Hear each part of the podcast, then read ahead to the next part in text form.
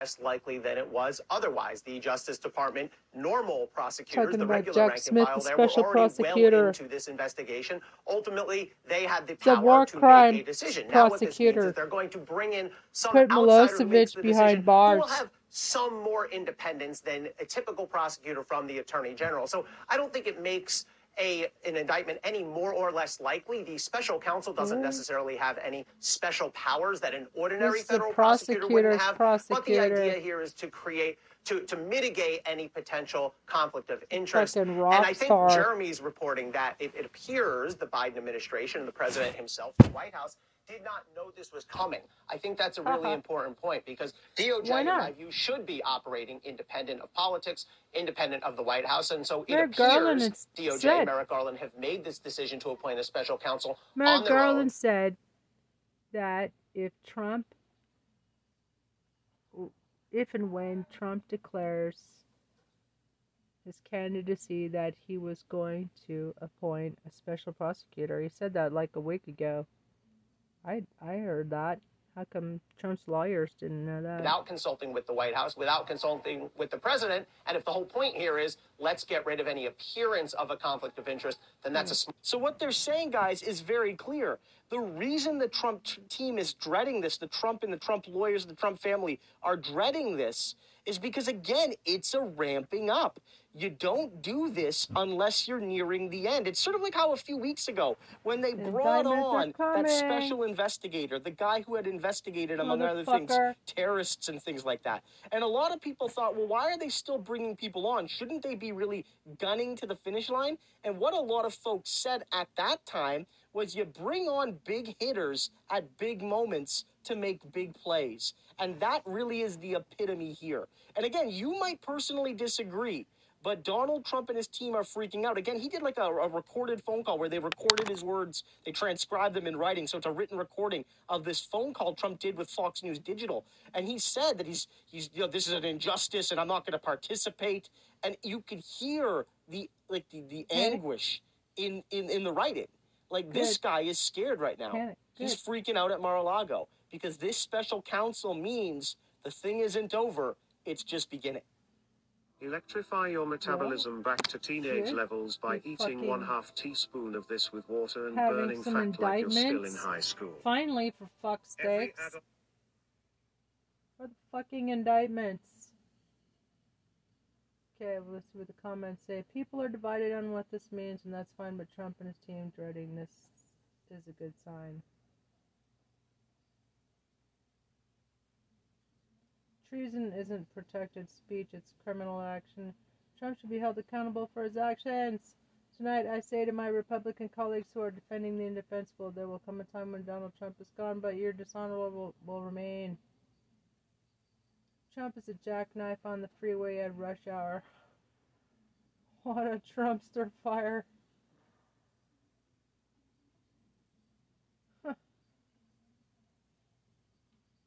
Thing that bothers me most is everyone still calling him president. He is not the president, he is the former president. He has lost that title as far as I'm concerned.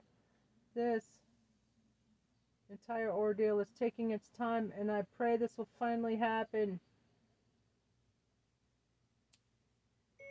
I agree with you, Christo, comma, this is a very good sign. Exclamation points.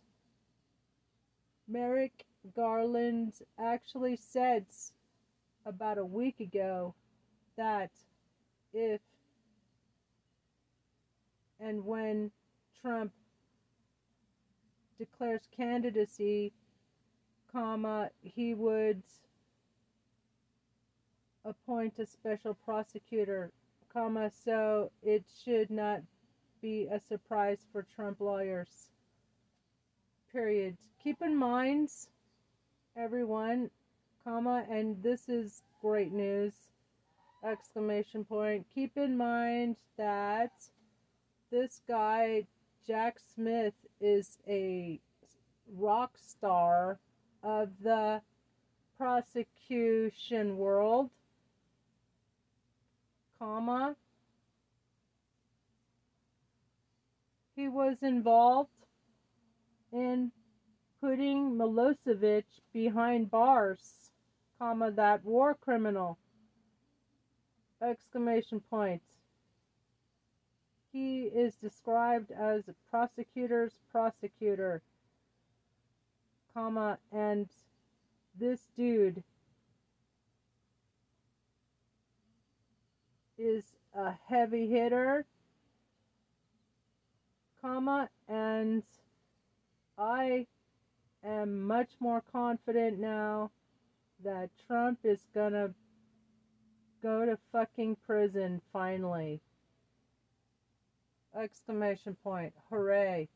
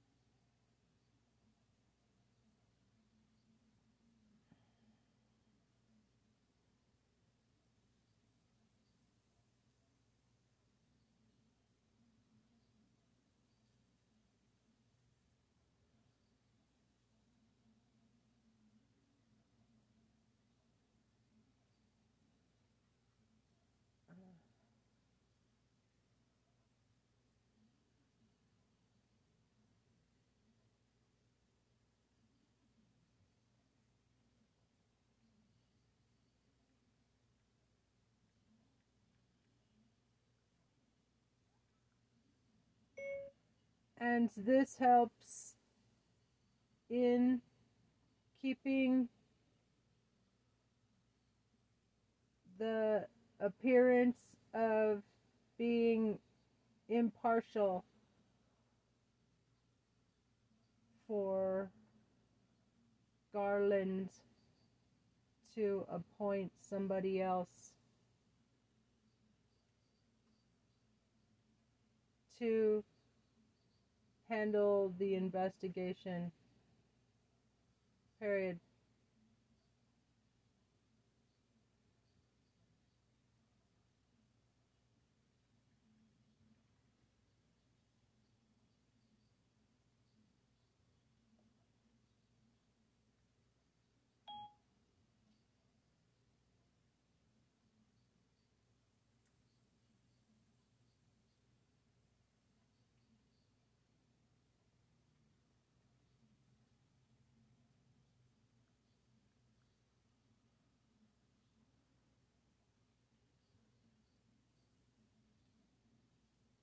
Alright. What does that fucking have to do with Melania? Getting news that ruins her life. Mm.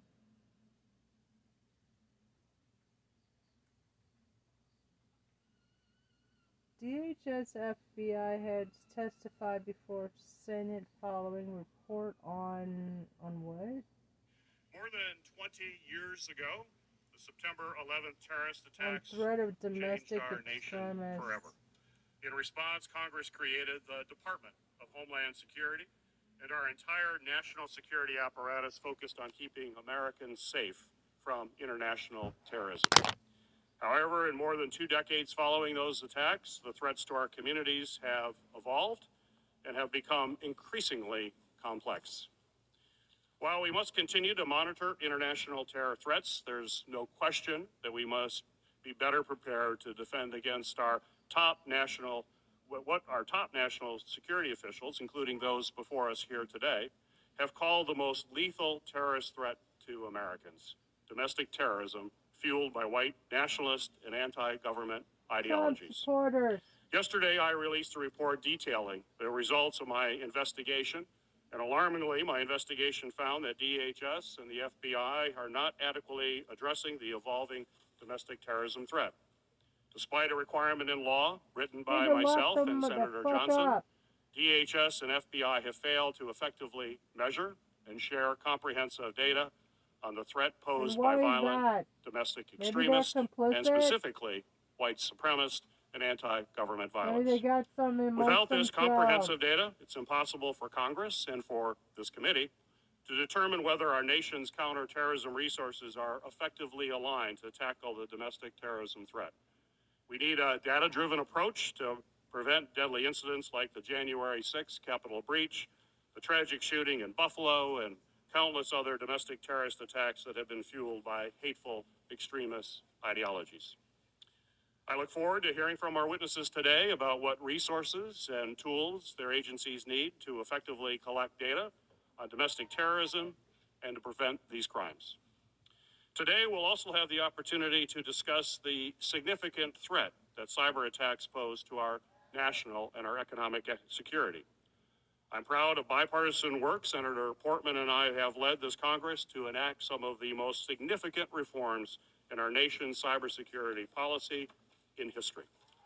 Our reforms will ensure that DHS has the tools, the resources, and the authorities needed to protect critical infrastructure, state and local governments, and other targets from cyber attacks.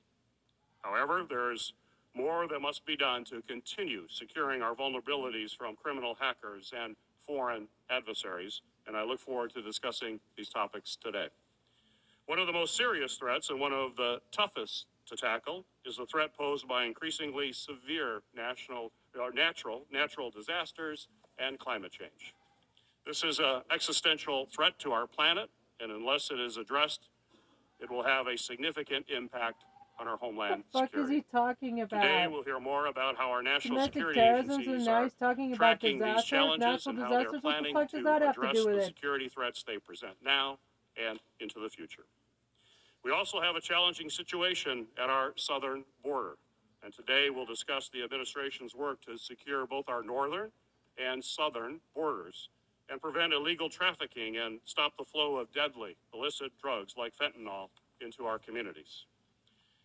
Those are difficult missions that must be accomplished, ensuring that that have to do lawful international trade and travel can continue to flow smoothly at our ports of entry and keep states like my home state of Michigan a hub for international commerce. As our national security agents continue to tackle these long standing threats, they must also be prepared to counter emerging ones. Over the last few years, the threat posed by unmanned aerial systems or drones has become increasingly perilous. Small drones, which can be purchased off the shelf at any electronics store, can be weaponized by malicious actors to damage our nation's critical infrastructure or inflict mass casualties. Today's drones could be used to launch remote attacks on everything from government buildings to crowds at public events, including large sports stadiums. We cannot let the current authorities that help address this grave threat expire in December. And I'll continue working to ensure those important authorities are extended and that they are updated.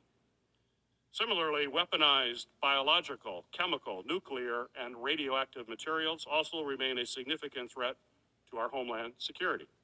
I have introduced bipartisan legislation with Senator Portman to reauthorize and strengthen the Office of DHS charged with overseeing these threats, and will continue working with my colleagues to pass it as soon as possible.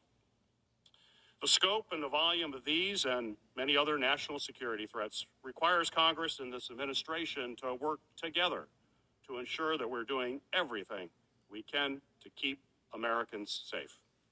Today, I'm pleased to welcome back each of our witnesses to hear more about how their agencies are working to effectively carry out this daunting and essential mission. And I look forward to a productive uh, discussion. But before I, I turn things over, uh, I want to just take a moment to, to recognize uh, my colleague, uh, Senator Portman, who is uh, retiring this year. Rob, I tell you, it has been an absolute uh, pleasure uh, to work with you over the past two years in this, this committee.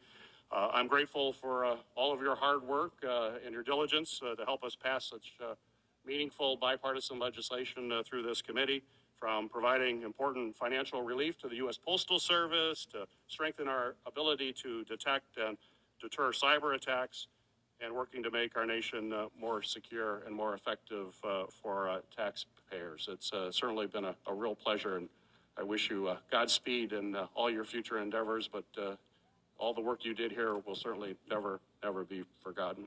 Mr. Chairman, would, I- I would you yield to me for just a minute? One, one, five seconds, I- five I- seconds. I just want to say, I'm Tom Carper. And I approve that message. And I would also like to thank Staff Director uh, Tom uh, Thiessen, or it's Pam. Hi, Pam. Did I say Tom? You're Pam. I know that. I know you so well. Pam, Pam, uh, uh, you you have uh, you just have an exceptional team. There may be a Tom somewhere on your team too. I don't know. Bunch of fucking You- idiots. Pam, you've been uh, exceptional. You have put together uh, an incredible team. Uh, we've worked together, accomplished a lot uh, together. This always fucking have been open. fentanyl Some- have to do many with it. times, maybe not agreeing fully, but always finding a way to try to find uh, common ground. Uh, we wish you Godspeed as well in, in your future as well, Thank, thank you, thank you so much for that. With that, Ranking Member Portman, you're Bunch of recognized for your opening remarks. Well, thank you, Mr. Chairman. And um, just to respond Comments to are those turned uh, off. comments, But go fuck yourself. the relationship PBS we've had and News what we've Hour. gotten done. This committee has done a lot on a bipartisan basis, and um, some of it doesn't get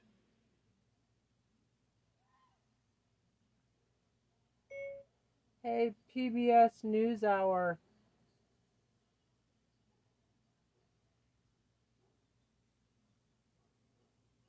Comma, why do you turn off comments? Question mark. Very undemocratic of you. Exclamation point.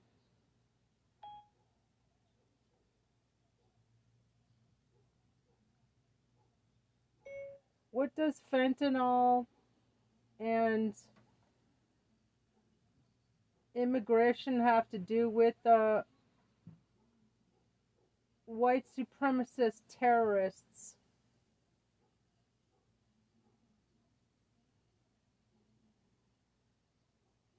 Question mark.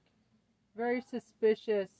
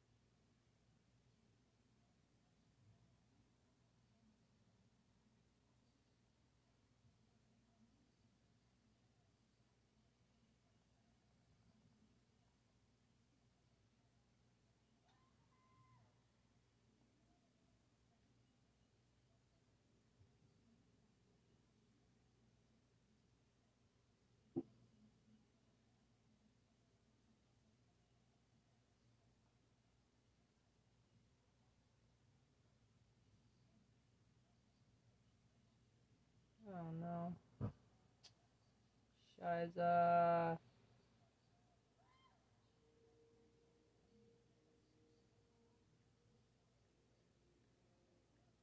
Okay, I'm not gonna fucking watch this shit. It's pissing me off.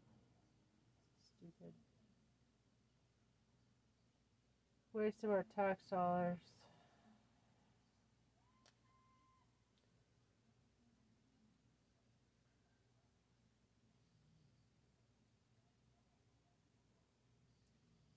Supreme Court leaker exposed. So, what's all that about? Try this 90 second trick to instantly reduce your winter energy bills by 85%. Hey everybody, it's Troy. Hey, listen, uh, bombshell piece of reporting coming out in the New York as Times that identifies potentially Justice Alito as the source of the leak around the Hobby Lobby decision in 2014. That decision leaked to a group of evangelical anti-abortion activists. Before the ruling came out, the Hobby Lobby decision uh, made it possible for family-owned businesses who objected to providing birth control for their employees and made it possible for them to deny birth control. Uh, really, just a, a thorn in the side of Obama's healthcare legislation, the Affordable Care Act, which was trying to mandate that employers provide birth control. Uh, the New York Times has received a letter that was sent from uh, Reverend Robert Schenck uh, to Chief Justice John Roberts. Now, Robert Schenck was used to be a big-time anti-abortion evangelical activist, big time in the uh, anti-abortion community. He had a anti-abortion nonprofit where he uh, used uh, donors to mingle with Supreme Court justices. We know that we now know the Supreme Court justices uh, were mingling with anti-abortion activists, with evangelicals. Evangelicals were getting unprecedented access to the conservative members of the court. over the past decade or so. This is one of those cases. Reverend Schenck revealing in this letter to Chief Justice Roberts that one of his top donors uh, to his nonprofit, Gail Wright, was dining at the home of Justice Samuel Alito and his wife. Again, part of this ridiculous access that these people got to Supreme Court justices. Gail Wright then revealed to Reverend Schenck that she had some uh, very interesting news about the Hobby Lobby case that would be favorable to Hobby Lobby. Apparently, a day after the dinner with uh, Samuel Alito and his wife, Gail Wright contacted Reverend Schenck by email saying, Rob, if you want some interesting news, please call. No emails. Setting up a contact with Reverend Schenck over the phone where there would be no paper trail over email, whereby she, she then informed him of their conversation with the Alitos, in which apparently Samuel Alito revealed the outcome of the Hobby Lobby case. Again, this is in 2014. Schenck then preps his network of anti of anti-abortion donors and and the groups that he's involved with to prepare for a positive decision in their mind a positive decision on the Hobby Lobby case in other words that the Supreme Court was going to rule in favor of Hobby Lobby uh, enabling that company to not provide uh, its employees with, with contraception as part of their health insurance plan uh, because of religious objections. And then at the last minute, apparently, Schenck reported that at the last minute, a few days before the ruling came out, he informed the CEO of Hobby Lobby himself that the ruling would come down in their favor. Uh, the CEO of Hobby Lobby was apparently very pleased on this phone call, and then they didn't they didn't speak after that. Uh, but this is incredibly revealing. It reveals that Justice Alito may have been giving out uh, the outcome of Supreme Court cases to these right wing evangelical donors before they came out. Uh, so it, one can only assume now that Alito is most likely the source of the leak of the Dobbs decision, which was published, which was published by Politico uh, months before that decision came out. We all remember the the uproar that that caused, and the anger really on the right about who the potential leaker could be. They were claiming it may have been a liberal uh, staff member or clerk, uh, somebody you know somebody angry about the decision. Um, we've always kind of suspected that it may have been one of the conservative judges themselves uh, prepping their evangelical allies for this news. And now, with this bombshell reporting from the New York Times that Alito had revealed the results of the Hobby Lobby decision in 2014, it's more than likely now that we have the identity of the leaker, and it would be Justice Samuel Alito for the Dobbs decision. Reverend Schenck has sort of renounced his old evangelical right wing anti abortion ways and become something of a whistleblower. He's identified a network of evangelical, what he called stealth evangelicals, who were trying to get access to Supreme Court justices, really, um, really influence their decision on some of these more evangelical cases. But this is just revealing a, a web of corruption among the conservatives on the court and adding to an already uh, incredibly negative public perception of the court. This court is corrupt beyond words. At least, you know, these these conservative members, particularly Alito and, and Clarence Thomas, uh, they these people are destroying uh, the image of the institution, the public perception of the institution, which is really all that the Supreme Court has in terms of its power. Justice John Roberts talks about that all the time. The only thing the Supreme Court has is the perception by the public that it is an honorable institution above the fray, above politics. That's how the Supreme Court operates. They have no enforcement ability. Their only ability to uh, get their, their decisions enforced is by public perception that their decisions are, have been honorably made and above politics. What this Schenck letter is now revealing is that Justice Alito uh, has no honor. He has no concept um, of neutrality, of being an impartial jurist, of being an impartial judge. That he very definitely was on the side of some of these uh, right wing evangelical donors. Um, that were mingling with the Supreme Court justices, that he had built a network of friendships with them. They had unprecedented access to him to the point where they were dining. This couple was dining alone in their house with Alito and his wife, and he was giving them information about uh, incredibly top secret information about how about the ruling about the, the Hobby Lobby ruling. And let's be clear, these rulings do not leak. At least we thought they didn't. We always thought that the Supreme Court was a fortress of solitude where no information got out about how the justices were, were ruling about their deliberations. Apparently, Alito was giving uh, insider information to some of these evangelicals. Knowing now that Alito was most likely the source of the Hobby Lobby leak in 2014, we can only reasonably conclude that he was also the source of the leak of the of the Dobbs decision earlier earlier this year that was covered by Politico months leading up to the actual um, report of the decision in June. Uh, this is, if, if true, this is just undeniably uh, a, a, bombshell report, uh, just incredibly damaging news against Samuel Alito. This man should not be on the Supreme Court. There needs to be an investigation of, of other potential other decisions that were leaked by Alito and potentially Thomas to their network, to their right wing evangelical network. Uh, this could cause permanent damage to the reputation of the Supreme Court, and the Supreme Court justices now are no longer above the fray we're knowing now that they are very political in nature. Uh, they are not shy about anymore about hiding the fact that they do have that they do hold political beliefs and they are biased uh, and they are making their rulings based on their evangelical faith rather than on the law. This disqualifies them from service in the Supreme Court. And if these accusations are proven true, these people need to be removed from the Supreme Court. They cannot be serving on this court. We cannot have the rights of millions of Americans lie in the hands of corrupt judges uh, with political uh, agendas that are being influenced by people with political agendas. Just absolutely shocking. More to come on this. For MeidasTouch, this is Troy. Remember, smash that subscribe button to keep supporting independent media. At Midas Touch, we are unapologetically pro democracy, and we demand justice and accountability. That's why we're spreading our message to Convict 45. Yeah. That's right. Gear up right now with your Convict 45 tees and pins at store.meidastouch.com. That's store.meidastouch.com. Right. For just $67. Let's see what other groovy stuff is going on. Senator, Senator Sheldon Whitehouse, Dark Money, the Supreme Court,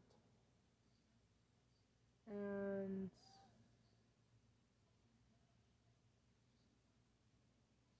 sounds good. Commonwealth Club.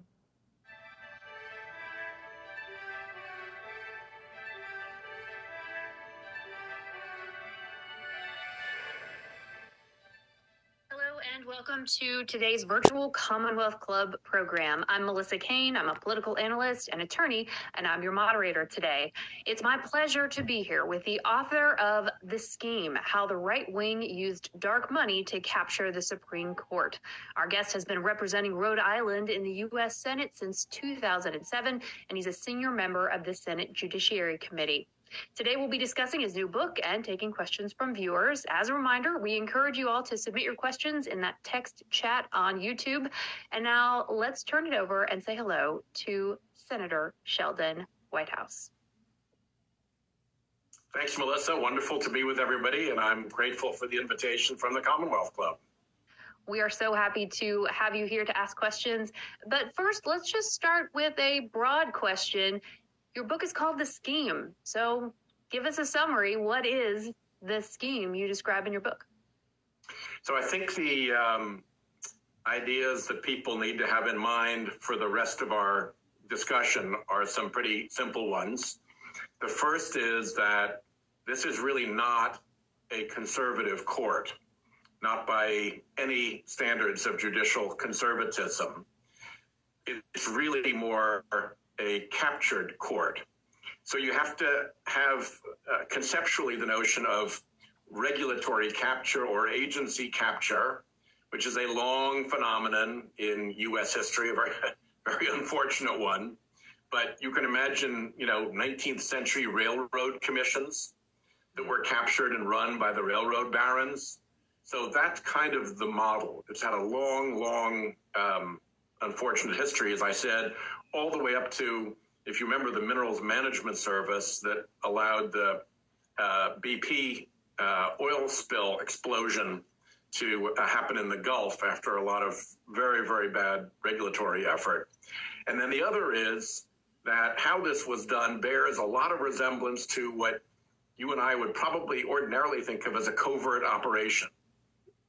And if you think of the intelligence efforts of intelligence agencies scheming, to use my word, in other countries, a lot of the stuff that intelligence agencies do to accomplish their goals in other countries is exactly the kind of stuff that was done uh, to effect the capture of the Supreme Court. So if you have in mind a covert operation, in this case run in and against our own country by special interests, and a captured agency, um, then I think the pieces begin to fall into place pretty quickly. Well, and so you, the way you structure the book, now you you're an attorney, um, former U.S. attorney, I believe, and uh, the way you structure the book is uh, is sort of by making a legal argument, and you sort of lay the chapters out uh, as like as sort of a lawyer making a legal argument. You have a chapter on motive and means and co-conspirators. Uh, why make the decision to to lay the book out that way? Because um, the problem, as the title suggests, is dark money Dark money is the means through which this scheme was effected. And the very definition of dark money is that it's anonymous. You don't know who's doing the spending, they hide themselves. That's what makes the covert operation covert. So you have to deduce a lot of this. And that takes you into the realm of circumstantial evidence, which is very good evidence. And a lot of very evil people are spending time in prison because of circumstantial evidence proving uh, the crime that they convicted. Uh, but they, it takes a little bit of, of uh, doing to set it up that way because there's, it's not like a news story where you find somebody who can tell you something that blows the scheme wide open. You've got to actually assemble all the evidence the way a prosecutor would. So that seemed to me to be the best model for, for structuring the book. And was there a particular moment or a piece of information that really set you on the path to trying to put these uh, these pieces together? Tell us what inspired you to to finally say, "Hey, I think this is what's happening, and I want yeah. to tell people about that." Well, in my um, jobs before I uh, came to the Senate, um, as you say, I was a lawyer. Um, but I also did a fair amount of appellate work. I've argued a case in the U.S. Supreme Court. I've argued cases in two of the circuit courts of appeal. I've argued frequently before the state Supreme Court here. And for a lot of reasons, those appellate cases fit into a you know busy schedule and worked for me. So doing the appellate work was my sort of uh, litigative bread and butter. So when the court began to behave in very weird ways. It was apparent to me fairly quickly because I had been exposed a lot to what proper appellate practice looks like. And when they veered off those rails, it was easy for me to notice. And I began to express concerns about this in the in the Senate, um, but my colleagues hadn't really gotten there yet, and uh, there were some rather difficult moments when I was basically told to shut up and sit down because when you're talking about the Supreme Court depends on credibility. We can't possibly criticize it. So I thought, okay, I've got to figure this out. I and and put some evidence before my colleagues. So I wrote an article that was vetted by a lot of people and went through what you might call red teaming and was put out there for public scrutiny and nobody has critiqued it. But when I did that, what I found was that the record was actually worse than I was afraid of and that nobody had put the case together yet. And one article, you know, lost in some group's journal is one thing, uh, but I figured more needed to be said than that. So I tried to take that and expand it into what became this book. Well, I have to say, one of the things as a reader that really stuck out was the Powell memo. Uh, yeah. It's something you write about sort of early on in the book, and as something that's sort of an important roadmap for for this scheme. I would I would say, um, not sure that you would, but you know, it seems like a pretty good outline. Um, can you talk about that memo and how you came to discover it, and what impact it has had on the trajectory of, of things that came after? Well, there's been kind of you know progressive legend about the Powell memo and as I became more concerned about the Supreme Court, I went and actually found it, dug it out. Um, and it's a memo that was written by uh, an attorney named Lewis Powell um, for the U.S. Chamber of Commerce to respond to their concerns about the loss of corporate power and the rise of what in the 60s was called liberalism and we now would call progressivism, and how that was interfering with their business models, how that was interfering with their ability to sell themselves, how they were being, you know, ridiculed and um, condemned for, you know, the products that they made and the lack of safety and the pollution and all that. So they hired somebody to put a strategic plan for corporate America together to push back and reclaim power in the country. And what was interesting is that this lawyer, Lewis Powell from Richmond, Virginia, turned his memo into the U.S. Chamber of Commerce, and about four months later got sworn in to the United States Supreme Court as Mr. Justice Powell. Weirdly, nobody turned over this important memo that he'd written to the U.S. Chamber of Commerce to the Senate in his confirmation process. So it was kind of a, secret that slowly emerged uh, over time. But it laid out several strategies for reclaiming corporate power, what they thought was a loss of corporate power. And one of the strategies was to look at courts and to understand that courts were a powerful force for shaping the uh, culture and the economics of our country and to go about it deliberately. And so the seed at that point was planted that a court wasn't just an arbitrary thing out there that just dispensed justice. It was an institution that had an effect on how the country ran. And if you could control that institution, you could make enormous progress. And then, of course, that developed over time as they tried to do things that people hated politically. And for obvious reasons, they failed at doing those things that people hated politically. So the idea kept coming back oh my God, if we could do this through the court, nobody has to, you know, they're bomb proof. Uh, they don't have to run for reelection. They can do what we want. So the focus then shifted. I, I don't think that the Powell memo was the beginning of the scheme necessarily, but it certainly laid out for the first time to interested corporate powers the notion that capturing a court was a potential means of exerting power against the will of the people in our country.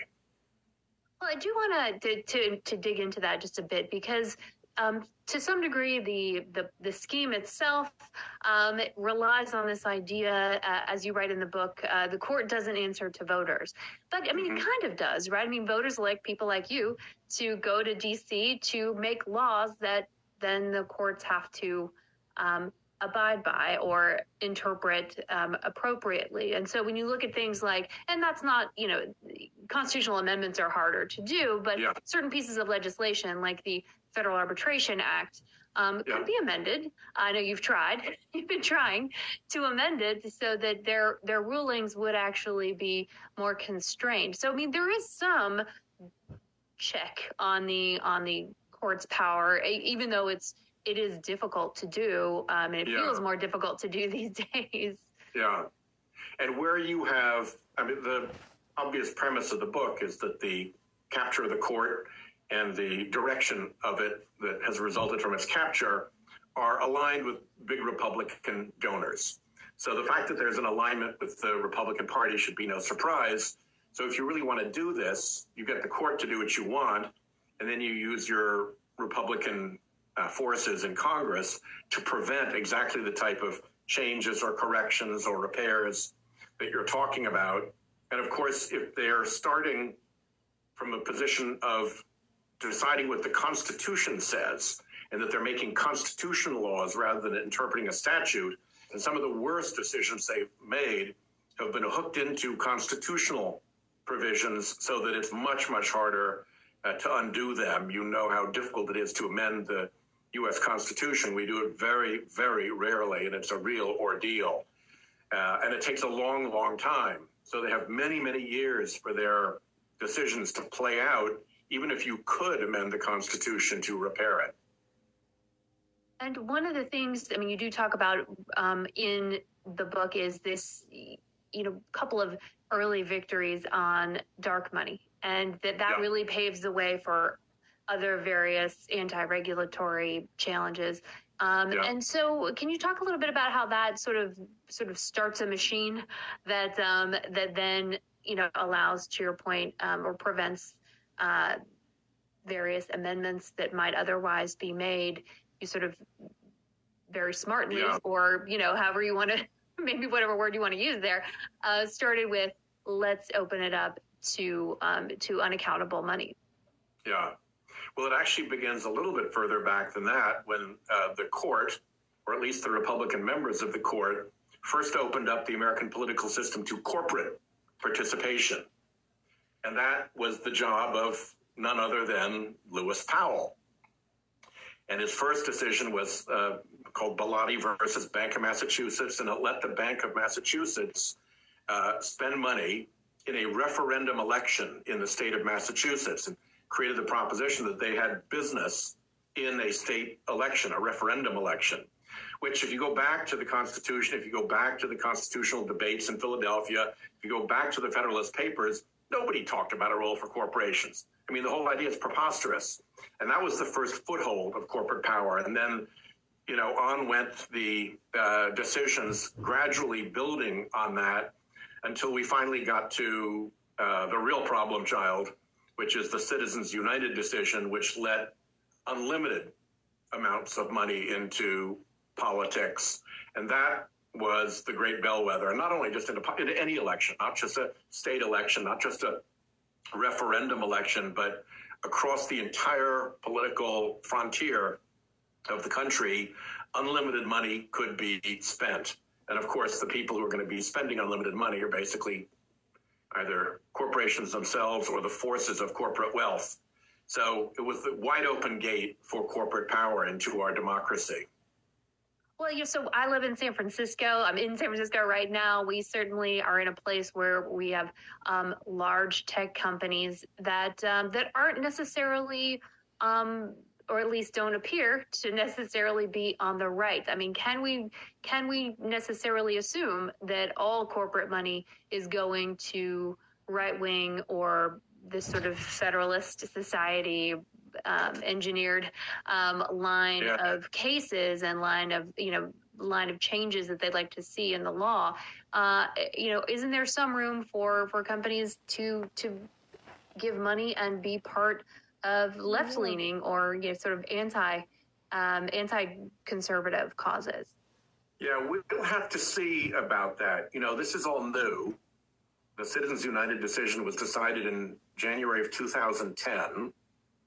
And the interests that went immediately into action based on that decision were primarily right wing interests, anti regulatory interests, interests who had a lot of engagement with government because they were heavily regulated, polluting interests in particular.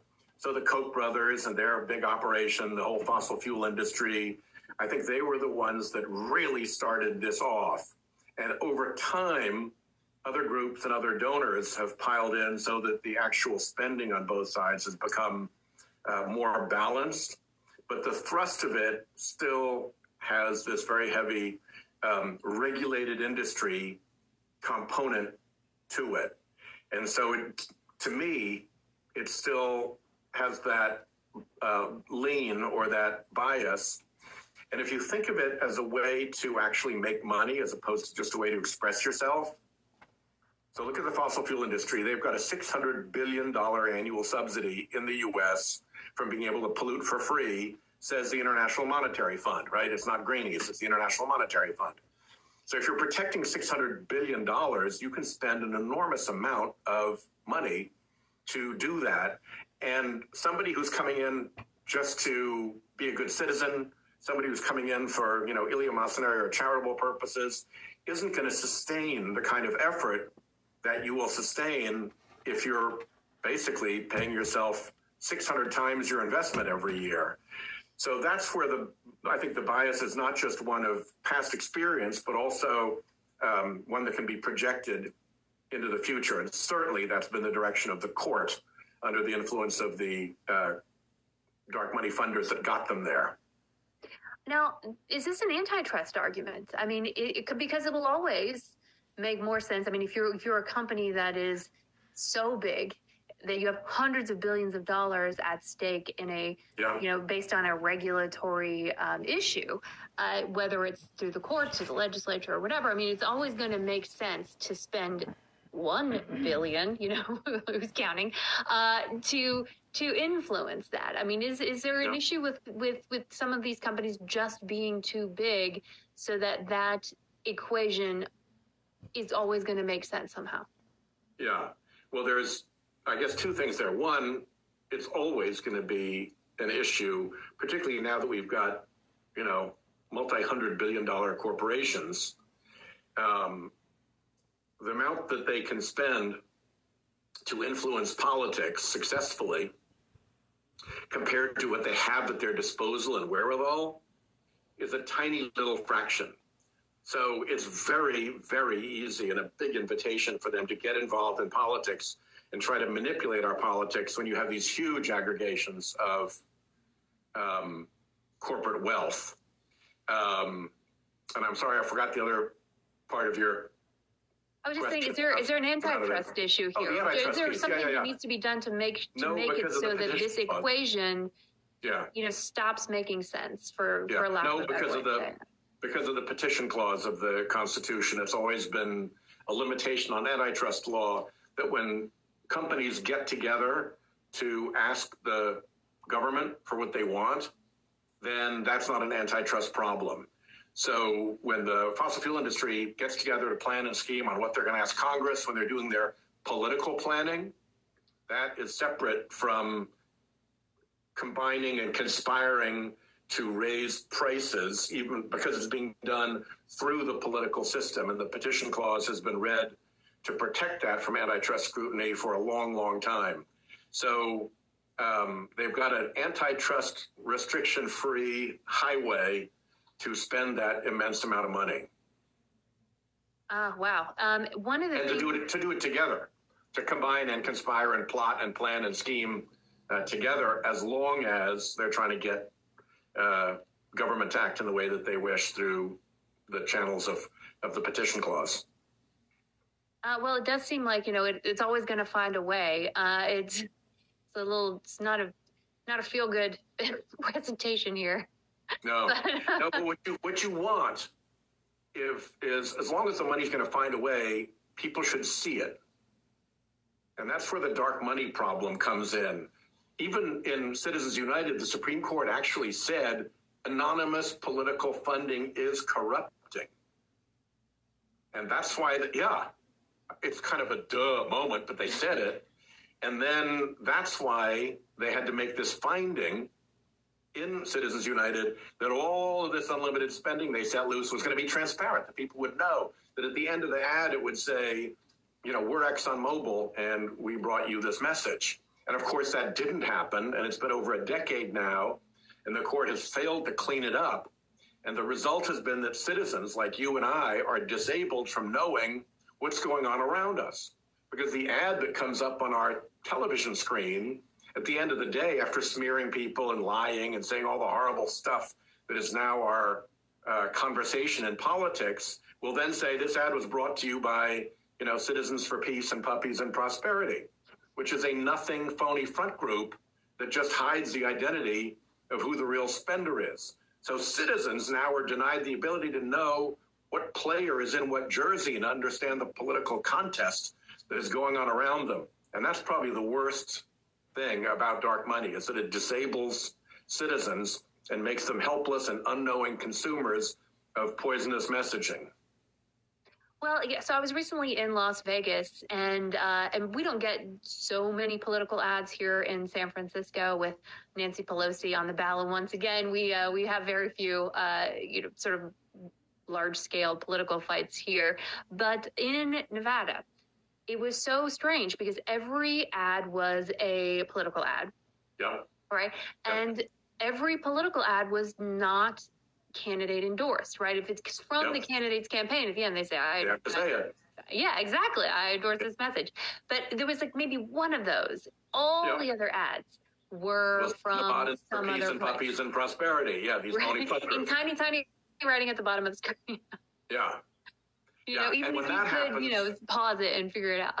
And when that happens, you can smear to your heart's content because you will never be held accountable for whatever horrible things you're saying. You can lie, you can smear, you can be as awful as you please because there's no accountability because the speaker is this anonymous phony organization that can be disposed of like toilet paper when the election is over. And and you pointed out something. It was so weird. I saw on YouTube. Somebody sent me a link to a YouTube video a few years ago. Uh, Mitch McConnell was running for reelection, and there was this video of him just happened to be there on YouTube where he's sitting at his desk and he's like shuffling some paper and he's smiling at the camera, and it's very weird. You don't understand. For initially, I didn't understand what is this for why is he smiling at the camera and just doing random stuff in his office?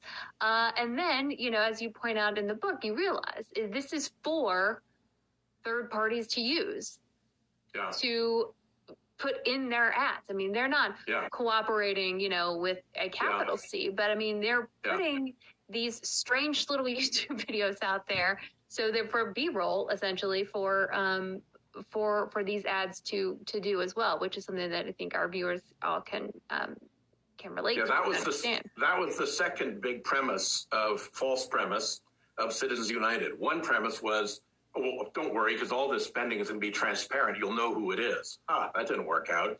The second was, this is all going to be independent of campaigns. This is just going to be companies standing up and stating their position, uh, you know, in the public sphere.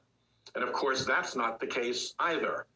Candidates and their dark money um, groups are virtually indistinguishable. In fact, you have super PACs stood up just for a particular candidate in a particular race. So the idea that those things are going to be independent is ludicrous.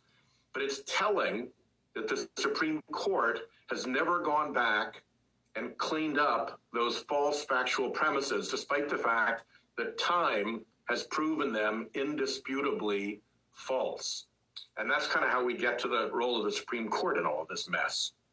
Well, you have actually tried um, I, for many years now, I believe, to um, to to clean it up. To the yeah. Disclose Act, I believe, is is one of your projects, yeah. uh, and that you've introduced every year, and uh, and yet it hasn't been enacted. Have you considered um, you know, suspending the filibuster or, you know, is it worth that to get so. the votes and get this passed? I think so. I think it's deeply corrosive to democracy. Even the Supreme Court that gave us Citizens United and set loose unlimited spending still thought that anonymous unlimited spending was corrupting.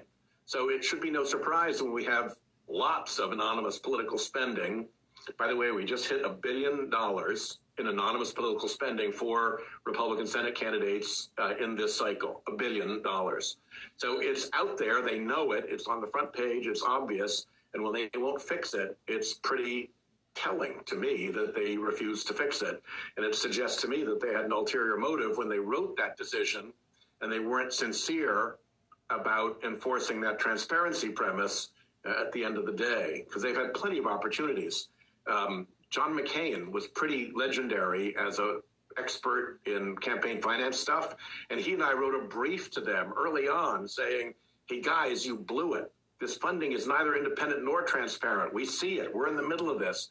You've got to go back and fix this." And it's one thing to blow off the junior senator of Rhode Island, but it's another thing to blow off also John McCain, who was a you know very serious guy, presidential candidate, legendary campaign finance champion, very knowledgeable, and made our brief bipartisan. So they couldn't shrug it off as just, you know, something from the left, but not enough. Um, but I do think that to get the Disclose Act, it is worth, to get this corruption out of our system, it is worth, and I would describe it as not getting rid of the filibuster. I describe it as going back to the filibuster so that we actually have a system where the minority in the Senate gets to slow things down gets to say their piece, gets to filibuster away for some period of time, but at the end of the day, we get a vote. And at the end of the day, that vote is majority rule. And if it takes two weeks or three weeks or two months to go through that process, if it's important enough, you can still do it. And to me, that's important from a democratic point of view, and it's really important from defending against corruption. And my understanding is Democrats have pretty much across the board uh, voted in favor of the Disclose Act. Uh, yep. And having said that, I mean, there are some pretty big progressive dark dark money groups, I guess you would say. Yeah. Uh, the the Atlantic wrote an article about it says Democrats have quietly pulled ahead of Republicans in untraceable political spending. Yeah. Um, what do you what do you make Once- of that? And should they be using that money to try to undo some of this? Once you let bazookas on the battlefield, everybody needs a bazooka. Otherwise, you're just going to get rolled. So it, we were slow, and it took us years to catch up. And the Republicans had uncontested dominance in this space for a very long time. But now we've caught up. But that doesn't change the fundamental problem that this stuff is corrupting and it's poisonous and we have it has no business in our system and we've got to get it out. And my bill would get it it out on both sides. Republicans can't do it, Democrats can't do it. It doesn't matter who you are. When you spend more than 10 grand in an election, the voters should know who the heck you are. So um, that's really where the focus needs to be. Who is trying to get rid of this poisonous stuff in our system and who is trying to protect it?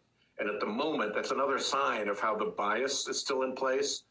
If it weren't biased in favor of Republicans, they wouldn't be taking a very hard vote because the public hates this stuff. So it's not an easy vote. They wouldn't be taking a very hard vote to defend uh, dark money. Well, in insofar as they've used the dark money to then entrench people who will defend dark money, Yeah, uh, yeah, yeah. would you encourage or have you encouraged your, um, you know, other progressives and Democrats to use this money, to use these resources to to fight for more disclosure, to fight in favor of candidates who would support the Disclose Act and and sort of count to try to counter some of that instead of just saying, "Hey, I've I've got a bazooka too." Yeah. Yes, I'm a um, constant voice for that.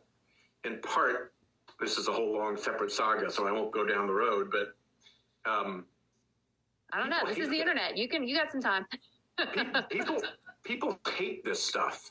Mm. And left or right, it doesn't matter. A Bernie bro and a Tea Partier hate anonymous, enormous spending in politics just as much as the other does. I mean, the American public hates this stuff. And when you ask them about it, their reactions are really violent. I mean, they're appalled. They they want to be rid of it. So I think we should be much, much more aggressive as a party taking on this publicly as an issue about corruption and about why the economy isn't serving you and about why you don't get your voice heard in Washington. So, yeah, I believe very strongly that we'd be in a far stronger place as a party if we had made taking this form of corruption out of our system a priority. Is it is it a problem that we see some and this is what some people I feel like this is a phrase that's overused, but so forgive me. Um, you- cancel culture that that Yeah. there are such real world ramifications for people who have lost their jobs or been you know uh, kicked out of school or you know there's there's sort of examples of people who have really been um, been hurt by saying something by their speech, and so the the idea being that you know we do need an avenue where we can contribute and be anonymous because otherwise you know sort of the world is a dangerous place for people who express certain views. What do you say to people who are concerned about that? Uh, money is different. Hmm. Everybody's free to express their views and they can put a face up on the internet. Hell, we've got Russians working through fake personalities on Twitter and Facebook arguing in our politics. So it's not as if there's not plenty of room for hidden voices to come in and express themselves. It's different when you're writing a million dollar check to get a candidate elected because money is the so called mother's milk of politics, and money is a different thing because of the linkage to corruption. Um, and again, you know, even the Citizens United justices admitted that linkage to corruption. And of course, we see it now. We actually see it happening in plain view because we see these academic studies that say Congress doesn't respond to what people want any longer. Statistically, there's it's it's a null hypothesis. They do not respond to that. They respond to what the people with the money want. And so that's the difference. This is not about silencing anybody or canceling anybody. This is about people who want to spend millions of dollars, hundreds of millions of dollars to quietly get their way with politicians who will sell out their vote for the money. And if that's being done in the dark, if that's being done anonymously, if that's being done behind closed doors, covertly, in clandestine fashion, then it's really bad because the public isn't in on the information they need to connect the dots.